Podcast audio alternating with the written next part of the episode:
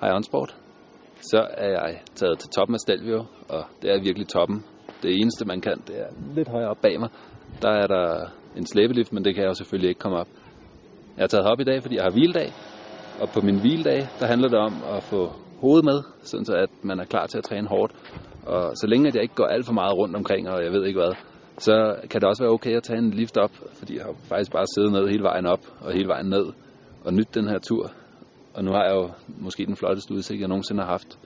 Det er, det, altså det er jo højere op end, der er lige selvfølgelig de bjerge over bag mig, som, som er lidt højere, men ellers så er det her det mest fantastiske sted at være. Det synes jeg i hvert fald. Så her, der bruger jeg min hviledag. Nu er jeg så gået om på den anden side, og hvis man kigger hernede bag mig, så kan man faktisk se langt væk. Jeg ved ikke engang, om man kan se det. Men dernede, det er der, hvor at stigningen op til Stelvio, den er. Og det er jo en af de rigtig, rigtig hårde. Den er noget med 45 hårdnålsving og nogle 20 km lang. Øh, den skal vi nok op af her en af dagene, men ikke på den her hviledag.